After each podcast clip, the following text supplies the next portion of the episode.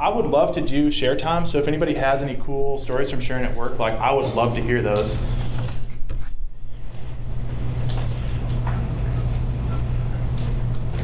Don't all don't all look so eager. Like.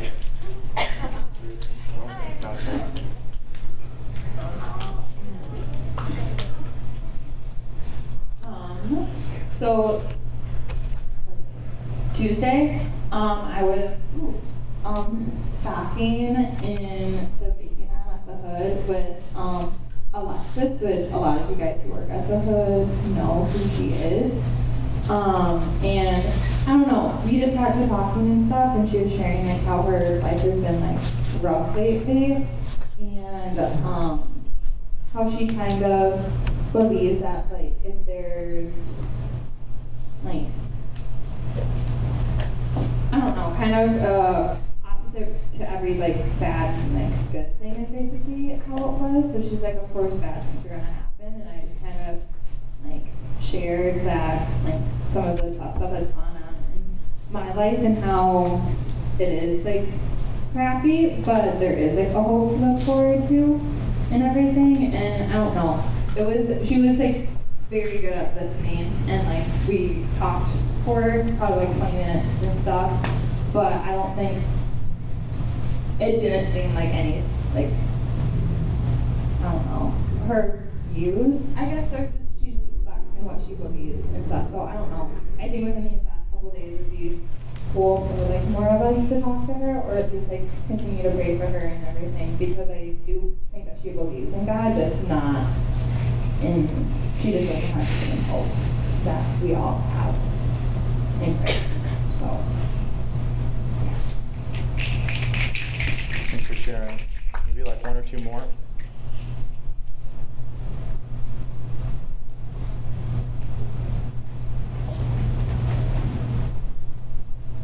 Catherine in the front.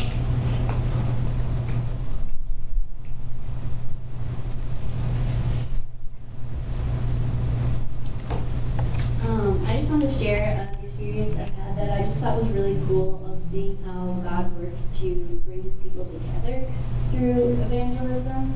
Um, a couple of you knew Dell, who worked in the deli and bakery at uh, the hood, and we were to have a relationship with her and talk to her about a lot of things.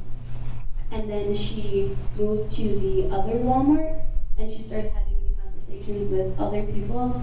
And then, like, total grain and side note, when we were, um, uh, oh, yeah, so, sorry, rewind a second. And we were talking to her, and she was open to like going to church, but we all go to this church, which isn't open in the winter, and I don't think it would have been very helpful for her because she really needs like relationship after we leave.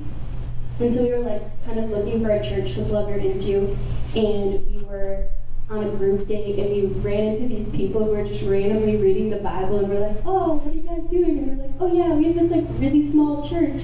And so like we're gonna get her plugged in there. And then like so she moved to the other Walmart and now is hanging out with other people from um, from CO, like I think like Cassie and know, and I just thought that was really cool to see how God brings together um, like brothers and sisters in Christ, and like it wasn't just like me and Lily who had a lot of conversations with her, but he worked through all of us believers as a family to help this one specific person and pulling all these random people together. And I just thought that was really awesome because that doesn't really happen by chance or by accident. That is really awesome. Maybe one more story?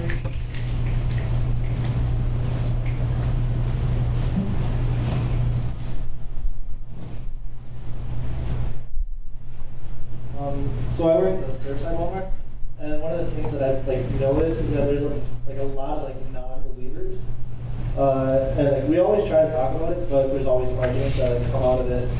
And last week, one of our one of our actual like managers, his name is Sean. He like his kidneys collapsed, his lungs collapsed, and like he's been hospitalized and been on like an incubator and stuff like that, just trying to survive over the next couple days. And uh, when we first found out about that, Sandra, one of our managers, she was like, "Well, I believe in the power of prayer. And like it was during one of our meetings that she like told us this, and she's like, we just all come together and like pray about it. And like she, at first, like she just asked us, but then we were like, well, can we pray about it right now? And it's like we got a bunch of like the other coworkers, and we just like got into a big circle and prayed about it. And I thought that was really cool because like even though a lot of them were non-believers, but yet they still wanted to like pray over Sean with us. It's really cool. Um, I'm going to pray for us and then we'll get going. Father, um, I just thank you um, for being able to talk about evangelism um, in my southern accent all summer. Um, God, it's, it's remarkable how you use ordinary people um, who are kind of weird um, to proclaim your name and to make your name known. And so, God, I just pray um, as I give this talk today that um, ears and hearts would be open to listening and receiving. And if I were to say anything unhelpful, um, that the students would forget it. And God, ultimately, I pray that this talk would just make much of Jesus and who Jesus is and what Jesus has done. And so, God, um, I lift these things up to you in your name. Amen. If you haven't realized it yet, Project is ending. Like, you can't stay here for forever. Um, I know that some of you are really looking forward to that. Um, like, right now, the staff are coming back. Some of them will be back tonight, some tomorrow. Um, and in a couple of weeks, you will be back on your campus or in your next phase of life. And I, I, would suspect that there is a lot of mixed emotions in how you feel about this and how you're thinking through this. Um, and I think one of the emotions that you have is excitement in going back to campus and being around people and having the opportunity to share your faith. And like, this excitement is a good thing. Like, you should be excited to tell people about Jesus. Um, but like I really think that some of you have taken this too far. Like you think that you're the solution and that you're going to be the person that leads like 20 people to Christ in September. And by December, well look out because by then you'll have led like 75 people to Christ. And by the end of your time in CO or whatever you do, like you're just going to be a legend. And by the time you graduate, you think you'll be the next Apostle Paul. Like he should move over because you're going to be so proficient in evangelism. Like this would be a good thing if it would were to happen. And it's not impossible, but there is this coming reality that by November, most of you will not be sharing your faith. You will be not talking about Jesus and the gospel. Your red hot evangelism, or your red hot intensity for evangelism, will have become ice cold. And today I want to talk about that and explore that. And so um, I'm going to talk about the biblical reality of evangelism and how the Bible describes it. Um, and it's as hard. And then I'm going to talk about having right perspective on evangelism. And then I'm going to suggest that you should make evangelism a habit. And so, to my first point, what is the biblical reality of evangelism? The Bible speaks of the reality of evangelism as difficult work 1 Thessalonians 2 9, the Apostle Paul describes his work of sharing the gospel like this For you remember, brothers, our labor and toil. We worked day and night, that we might not be a burden to you, while we proclaim to you the gospel of God. Do you see the language here of labor and toil? Like, that's hard stuff. And the nature of it and the persistency that he's doing it day and night. Paul worked hard to share the gospel and to make Jesus known. In multiple places throughout the Bible, Paul talks about the people who labor alongside him as his co laborers. And, like, I think it's really significant that Paul talks about the people that share the gospel with him as co laborers, like labor in being hard work. As laborers for the gospel, we should expect to work hard and toil. We can expect to labor and toil and for it to be difficult if we are truly living out the biblical command to make disciples. I think another example of this is in, Jesus, in Matthew. Jesus says to the disciples, um, Then he said to his disciples, The harvest is plentiful, but the laborers are few. Therefore, pray earnestly to the Lord of the harvest to send out laborers into his harvest. You have been equipped this summer to share your faith, to talk to people about Jesus. By no means do you have all the tools or all the answers, but you have given, been given like a core set of competencies that can be used to just talk about Jesus and talk about the gospel. And it's really a good growing point for you. I would hope that this summer that you have been brought up to go and be a laborer for the gospel. But that's not what I, want to focus on in this verse. I want to talk about the nature of the harvest. The harvest is most certainly plentiful. Like, God is right now bringing circumstances into people's lives where they're going to be ready to receive the gospel. And all we have to do is tell them about it. There will be a lot of people like this, a lot of people who need Jesus and are ready to hear about Jesus. And you need to share the gospel. That's why God has raised you up to go out and share the gospel. But it won't be easy. And then think about the word harvest. Like, I think we can think of a plentiful harvest as being an easy thing. I grew up in suburban Eagan, and so I have no idea about farming. And I always thought that harvesting and labor was an easy thing. Like, I, I, just live in a nice suburb where we don't think about that kind of stuff or talk about that kind of stuff. It just shows up on our tables. And like we think about it. Like I, I, would suspect that a lot of you are coming from that same perspective where we don't really know how hard harvesting and laboring really is. And then like i thought this was an easy thing and then i started actually working at a farm. I worked at pine tree apple orchard. I love their apple pie and their donuts. They're great. Um, but they had a strawberry patch, and one of my jobs there, my first summer there, was to go out and pick strawberries. And you think, like, oh, picking strawberries is a fun thing. Like, it's easy, it's nonchalant, it's really chill. But when you're picking strawberries to like harvest them, it's hard work. Like, we would go out and you would just literally kneel there on your hands and knees, like picking strawberries for four hours straight your knees get stiff, your back gets stiff. Like it hurts, it's hard, it takes a lot of work. And I think like this is the nature that we like how we need to think about evangelism. We need to know that it's hard work. We need to know that it'll make us stiff and sore. Like we know that the evangelistic harvest will be difficult too. Like, think about the farming nature used last week uh, in Corinthians, or 1 Corinthians 3, or 6 through 7. I planted, Apollos watered, but God gave the growth. So neither he who plants nor he who waters is anything, but only God who gives the growth. We plant, we water, we harvest. And these aren't easy things. I don't think that it's a coincidence that the Bible uses the language of farming to describe evangelism and ministry as a whole. Like it's hard work, and we need to think about it this way. We know that God is raising up a harvest that will be very plentiful, but it won't be easy to harvest it. Let's go back to Matthew again in the context of Jesus' audience. Like, think about it for them. A harvest wouldn't have been an easy thing. Like, we have tractors, we have machinery that picks fruit and like wheat and corn and all that, and it makes it a lot easier. Like, in Jesus' time, they didn't have any John Deere tractors. They didn't have a big green tractor that would do all the hard labor, all the manpower. People had to go out into the fields and literally cut things down with their hands. This would have been hard, backbreaking work.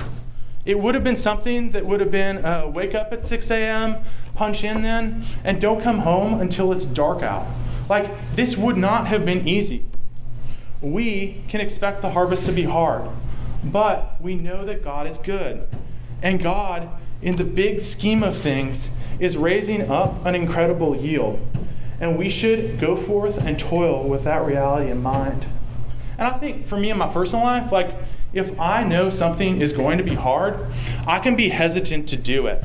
Like, especially if there isn't necessarily going to be a direct reward promised. And like, I think when we go out and we do ministry, it's not promised that we will see fruit in our lives or in our ministry. Like, we know God works all things together for our good. And so, like, for you, it might be actually seeing fruit in your own life, but that's hard to understand. And so, I want to take some time and give you five points about the right perspective on evangelism. Um, some of these are going to sound really familiar, um, others are going to be a little bit new. And so here we go. One, evangelism is about talking about what you delight and treasure in. Cheesebro made this point. We evangelize out of a sense of joy, out of a sense of what Jesus has done for us and the happiness that it brings. Like boyfriends talk about girlfriends and girlfriends talk about boyfriends because that relationship brings them joy. We should talk about Jesus because he should bring us joy more than any earthly relationship. When we evangelize, we're evangelizing out of an excess of joy. Two, evangelism is talking about what God has done to honor God. Like, I think there's this aspect where we talk about the joy, but evangelism is honoring God because we talk about what God has done for us. Like I talked about in my talk, if someone gives you a brand new truck, you're going to talk about that to honor them. We evangelize to honor God and the riches of the gifts that He has given us in Jesus and the gospel and the cross. We evangelize to honor God. Point number three evangelism is about loving people properly. If we realize that there is an eternity and that we will all die someday, we need to tell them about Jesus. Like, I think it was Penn Teller. He, he, he made the comment of, how much do you have to hate somebody not to proselytize to them or tell them about Jesus? We need to tell people about Jesus to love them properly. And so evangelism is really about loving people. Point four when evangelism, we see our smallness. When we evangelize, we see how small we really are. Like, how often is it that you make a very clear gospel presentation where everything makes sense? It's clear, it's straightforward. You line everything out. You talk about sin, you talk about God, and you're like, this is great. And the person looks at you and they're like, what? Or meh? Like, it's frustrating.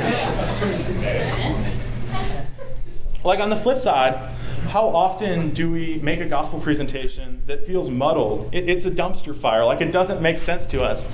And the person looks at us and goes, like, that was great. I understand everything. I want to hear more about Jesus. In these moments when things don't go as planned, or when we do something really well or do something really terribly, we see how small we are and how big God is. And how God can use when we say something that isn't clear or isn't straightforward to His benefit and to His glory and to make much of Himself. God uses when we screw up to make much of Himself. I think practically, too, seeing our smallness plays out within prayer and evangelism. When we understand, as I've said this a couple times, but as we understand that we can only persistently knock at the door of someone's heart, and God can God's the only person that can actually open up the door of that heart, we should get down on our hands and knees and pray for the people that we are sharing with. We shouldn't be afraid to ask God and plead with Him to change that person's heart so that they can know Jesus and know the joys that come with that. Praying without ceasing will help us to see our own smallness. Point five when we evangelize, we see more of Jesus. In evangelism, we see our sin. We see how we can value and treasure things above our new identity in Christ. Think about, I think Harmon touched on this during his talk, but um, I had this in here and I really like this and it's changed my um, perspective on evangelism. So think about Romans 1 um, 15 through 16. I am eager to preach the gospel. To preach uh, the gospel here in Rome. For I'm not ashamed of the gospel, for it is the power of God for salvation. Now, now think about this verse for a second. Paul is saying that he is not ashamed to preach the gospel or he's not ashamed, he's, he's eager to preach the gospel because he is not ashamed of the gospel and because he believes that it's the power of God for salvation. How often do we do the opposite? Like when we go and evangelize or don't evangelize, like what are we actually believing about God and the gospel? Like when we don't evangelize, we're ashamed of the gospel on some level. Like and when we don't don't evangelize too, we don't see the power of the gospel. in many cases, we do not proclaim the gospel. Like, because we think that we're going to be labeled Jesus freaks, or weird or church going type people. Ultimately, we don't have our identity in the gospel and we're ashamed of it when that happens. Or how often do we not share because we don't think the power of God is to save? Like, we, we in CO, like, we really love relational evangelism. And I, I think it's a good thing. But we can fall into this pit with a relational evangelism where we think that we have to know somebody really well to share the gospel. And here's what I mean with this. If you've been meeting for somebody for like a whole entire semester and you haven't told them about Jesus, you're probably not putting your trust in the gospel to save that person. And what, what I mean by that some more is, is that like you are relying on your friendship to save that person, putting hope that your friendship will lead that person to faith in Christ ultimately. And that's not the case. A friendship is a means, but the friendship is not what actually saves the person. The gospel is. like, and in both cases, this isn't right when we're ashamed of the gospel and we don't believe that the gospel is the power to save. When we find ourselves ashamed of the gospel, we are in sin because we don't re- acknowledge the true reality of Jesus. We should repent and believe the gospel. And I think this, this also plays out too when we do share the gospel. Like, I think even when we go out onto the beach, like, I can be so passive in walking up to people. And that's because I'm ashamed of the gospel. I'm ashamed of being rejected. My identity is not in Jesus. And in this, like, we see more of the gospel. Or I don't think in a beach evangelism, like, man, like this is good practice, but the gospel can't actually save someone today. Like this is kind of meaningless. And the reality is, is it that the gospel has the power and ability to save that person in that one interaction. When we do these things or think these things, we see that we don't believe truly in God and that our hearts aren't orientated towards Him. We ultimately misbelieve because of our sin. And this should point us towards Jesus. Evangelizing more will help us to see more of Jesus because of our own sin. Evangelism, done eagerly, will ultimately exalt God and make much of Himself, and it will help us to put things in right perspective. Evangelism is commanded of you, like we've all read Matthew 28 100 million times, um, but it's a really important verse. And I really do think that you should make evangelism habitual. And a big reason for this is that you you tend to love what you do a lot. And I think in my own life in high school, like I really did not like working out. Um, like I didn't like lifting weights. It was hard. It was no fun. But then I started doing it a lot, and I really started to like working out and lifting and getting big. oh yeah. Ultimately. Oh yeah. And like that was because I did it a lot and I started to enjoy it. Like we learn to love the things that we do. And I think this is true with evangelism. Like this this last semester, um, I basically sat down with Larry at conference and I'm like, I have not shared my faith enough. Like sure I've met with a couple guys over the course of the semester and like I've led them to a point where they basically rejected the gospel. But I felt like I was not sharing the gospel as much as I should. So we sat down and we're like, what can we do about this? Like I understood the necessity of sharing the gospel on paper, but I didn't feel it. And so we sat down and we're like, what we what we decided is is that I should like during our one-on-one each week we were going to go out and share the gospel with somebody in the student center or I would bring like a friend or a classmate to like to meet with us and we would go and share the gospel with him. And I have to admit, at first I really didn't like this. Like it was hard, it was no fun. It felt weird. I felt like one of those Jesus freaks. But as it went on, like I started to enjoy evangelism so much more I started to see the lostness of the world around us and how there are so many people, like at my campus, St. Thomas, at my, my college campus, and on my college campus, that need Jesus. And like, this wasn't an instantaneous thing, but as we habitually do something, we generally start to try or start to enjoy it more. And I really do think that you should make it a habit to evangelize. It would be good for your growth.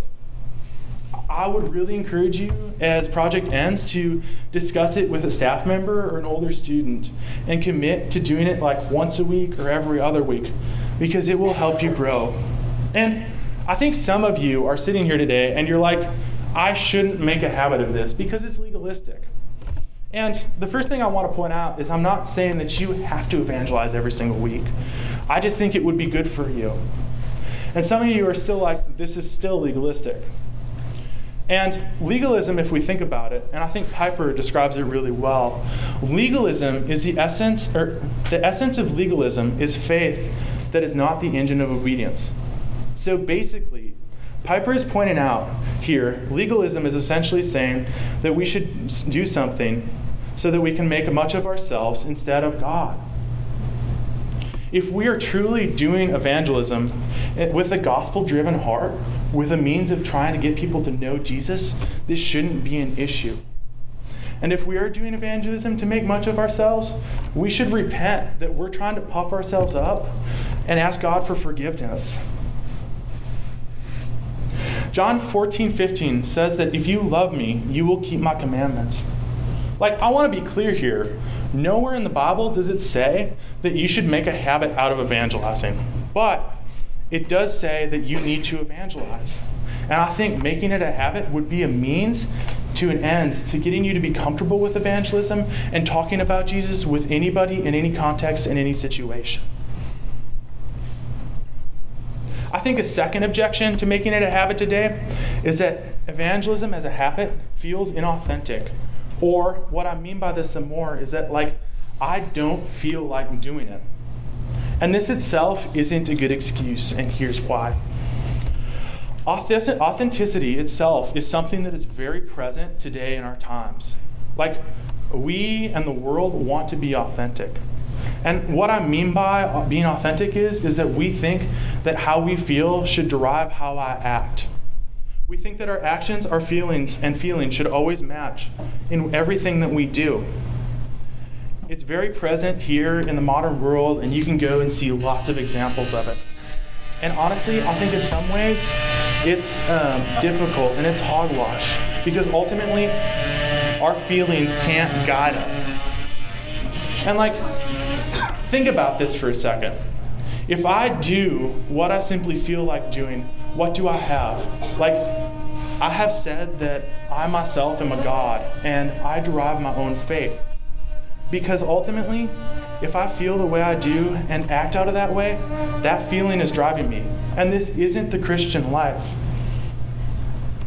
Because we, we realize that we're sinners and we don't always feel rightly. Our thoughts and our actions are not always orientated towards God like they should be. We have mixed motives, mixed desires that aren't always pointed towards Jesus. Like, our motives are mixed. And I think so often within Christianity, we have mistaken that authenticity is doing what you feel, but rather, authenticity is acting in accordance to what you believe.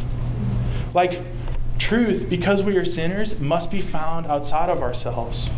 Like, and this is why the Bible and God's revelation to us is so important. Because the Bible shows us God's way and how we should live in light of the gospel. Now, I think, just a caveat here, we need to address our feelings. Like, we can't oppress our feelings and be like, this isn't important. Our feelings are very important because our feelings are ultimately a pointer to what we believe.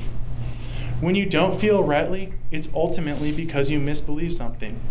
And when we address those feelings and those beliefs, it becomes an opportunity for us to repent and believe the gospel. And we should not evangelize because we don't feel like it. We shouldn't make it habitual because we don't feel like it. If we are to be authentic to Jesus and the Christian walk, we need to evangelize. Authenticity is when our beliefs and actions match.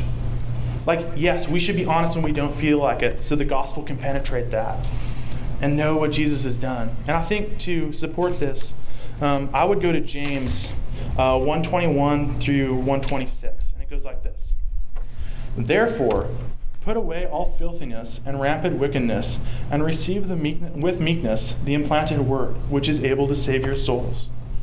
But Be doers of the word and not hearers only, deceiving yourselves. For if anyone is a hearer of the word and not a doer, he is like a man who looks intently at his natural face in a mirror. For he looks at himself and goes away and forgets what he once was like. But the one who looks into the perfect law, the law of liberty, and perseveres, being no hearer who forgets, but a doer who acts, he will be blessed in his doing. As James points out here, the hearer looks into a mirror and sees himself, sees himself. He sees his natural face and he acts in his natural way, sinfully, not doing what he's been told and what his new reality is in Christ. But the doer looks intently at the perfect law, the law of liberty, and does. The doer looks outside of himself at the perfect truth, and he is blessed in his doing. As we have discussed, like we live in a reality where our feelings will always be mixed because of sin. We do, should do even when it doesn't feel wholly right, or even when you don't feel like it. And this should be an opportunity to repent and turn to Jesus and ask Him for more of Himself. I like the way Joe Rigney points this out, and he's, he's ultimately drafting off of C.S. Lewis. C.S. Lewis called this good pretending. Bad pretending is hypocrisy. It's when we pretend to be something that we're not. Our pretense is fakery and is a substitute for reality. Good pretending is when the pretense leads up to the reality. It's what children do when they pretend to be grown up so that they can grow up. And it's what Christians do when they have mixed motives about the world. So, pra- practically speaking, when we don't feel like evangelizing, or really anything in the Christian life, like Bible reading, prayer, anything like that, we should look at Jesus. We should imagine what it would be like if we fully understood the gospel and everything that was applied from that. And out of that, we should go therefore and do and repent of the impure motives and look at Jesus, the perfect law of liberty. And out of this, we will be blessed in our doing. We will become more like Jesus and who he is, into the likeness of Christ. Sharing the gospel on campus will be hard. Like, I know from coming back from my past two projects, like, it's hard. Like, it's hard to get in the stage of life. Like, your community has shifted around. And so I hope, like, this summer, especially with evangelism, that you've come to see how important that is and how we need to evangelize and we need to make disciples. And I pray that you would have been, on some level, equipped to go there forth and do this. I hope that you have the right perspective and some theological drivers to help put this into action. Um, I hope that you would spend a lifetime making disciples of Jesus. And so, with this, I'll leave you with the Great Commission Go therefore and make disciples of all nations, baptizing them in the name of the Father, Son, and Holy Spirit, and teaching them to obey everything that I've commanded you. And here's the best part Jesus is with you until the end of the age. I'm going to pray. Father, uh, I pray for this room. Um, God, I just pray that these people would go out and be disciple making people. I pray that when I die and go to heaven, that I would be able to see that this whole room has dragged a whole bunch of people with them um, to follow Jesus, God. That, that would be my honest prayer. And I just pray that the things that I've said this summer that are helpful have stuck with them, and what isn't helpful, they would forget. And so, God, I lift these things up to you. In your name, amen.